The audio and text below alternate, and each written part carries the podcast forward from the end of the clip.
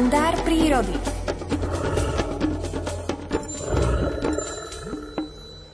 O 7 hodine 24. minúte vstupuje do vysielania aj Miroslav Saniga, náš spolupracovník a prírodovedec. Dobré ráno. Dobré ráno, želám vám do štúdia aj poslucháčom Rádia Lumen. Včerajšia nedeľa, 5. jún, bola pre vás nielen sviatkom zoslania Ducha Svetého, ale aj trochu iným sviatkom. Povedzte viac. No už od roku 73 si pripomíname 5. jún ako Svetový deň životného prostredia, lebo v 1972 roku sa už štáty začali zamýšľať nad tým, že tá príroda je ohrozená človekom a že sa stráca biodiverzita, tak v Štokholme bola vlastne veľká konferencia Organizácia spojených národov práve v júni od 5. do 16. júna 72 a tam sa už také prvé body dali, aby sme si tu zem vážili. No a každý rok si to pripomíname v inej krajine. Teraz je to znova tak symbolicky vo Švédsku, kde to vzniklo a myslím si, že ten deň životného prostredia by mal byť každý deň. Nie len toho 5. júna, keď je to také významnejšie a viacej tých akcií a pripomíname si to, ale každý deň žijeme, každý deň potrebujeme sa nadýchnuť, umyť sa vodou, potešiť sa tými krásami, aby sme neboli len obklopení betónom, svetlom, a tým všetkým, čo človek dáva tú techniku, ale aby aj ten stromček bol lúka, bola, aby sme to všetko, o čom rozprávame celý rok vlastne v tom kalendári prírody, aby ten kolobek stále bol, aby sme nepovedali, že už v apríli sa lastovičky nevrátia, alebo že už nezakvitne tá konvalinka alebo plesnivec na tých skalách. Takže je to na každom z nás a aby tá prepelica, ktorá tu na lúkach teraz, kde som volá, aby aj o tých 50 rokov volala a aj to, že pápež František je veľmi spojený Svetý Otec s prírodou, keď pred 7 rokmi vydal encykliku Laudato Si, kde tam pred tými 50 rokmi sa povedalo, máme len jednu zem.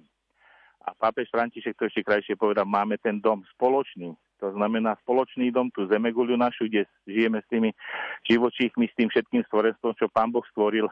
Mali by sme si to chrániť, vážiť. A každodenným prístupom, malými vecami, lebo človek povie, no čo ja môžem urobiť, keď to sú tu veľké spoločnosti, ktoré vyrábajú a to a to. No tak prístupom malým, že si ušetrím troška vody každý deň, trocha elektriny, že nebudem mať všetko zapnuté, že si možno budem čítať pri slniečku a nie po polnoci a že nebudem mať zapnutých toľko možno mrazničiek a chladničiek, nepotrebujem to, keď sme v tej rodine, všetko si treba tak usporiadať, aby sme, aby sme si tú prírodu vážili, chránili a naozaj, aby sme raz boli oslávení spolu so všetkými tými stvoreniami v nebi, so stvoriteľom. Ďakujeme za dobrý námet aj práve na ten včerajší deň, ktorý je síce aktuálny, samozrejme akýkoľvek deň. Ochrana životného prostredia to je téma, ktorá naozaj aj v týchto dňoch je v popredí. Pán Sanik, vy sa chystáte s nami aj na duchovnú obnovu našich poslucháčov na Donovali.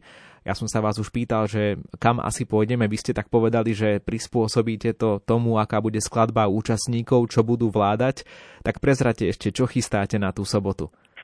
No tak to vždycky prídeme na tvar miesta, uvidíme v prvom rade, aké zrežiruje stvoriteľ počasie, potom ako budeme dušovne a fyzicky pripravení, možno sa prejdeme po zátišiach do Novála, možno pôjdeme aj troška do lesa, ale tam všetky tie zatišia do Novála, či by sme šli na Polianku, alebo pôjdeme na Hanesy, alebo pôjdeme smerom ešte až na starohorské vrchy, aspoň tak by som sa chcel pozrieť trošička cez Polianku, tak tam tú jarnú prírodu nádhernú a už prechylujúce sa do leta budeme vidieť a verím, že toho stvoriteľa budeme spoznávať v tom všetkom, v tom sa nám trkadlí, či už v obláčikoch, v oblohe, alebo tu na zemi, v tom všetkom jeho stvorenstve.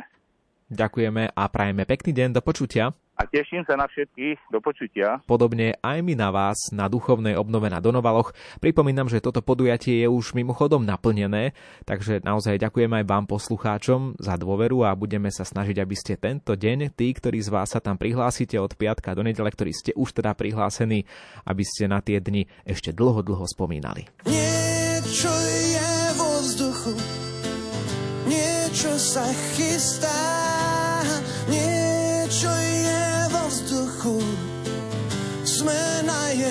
je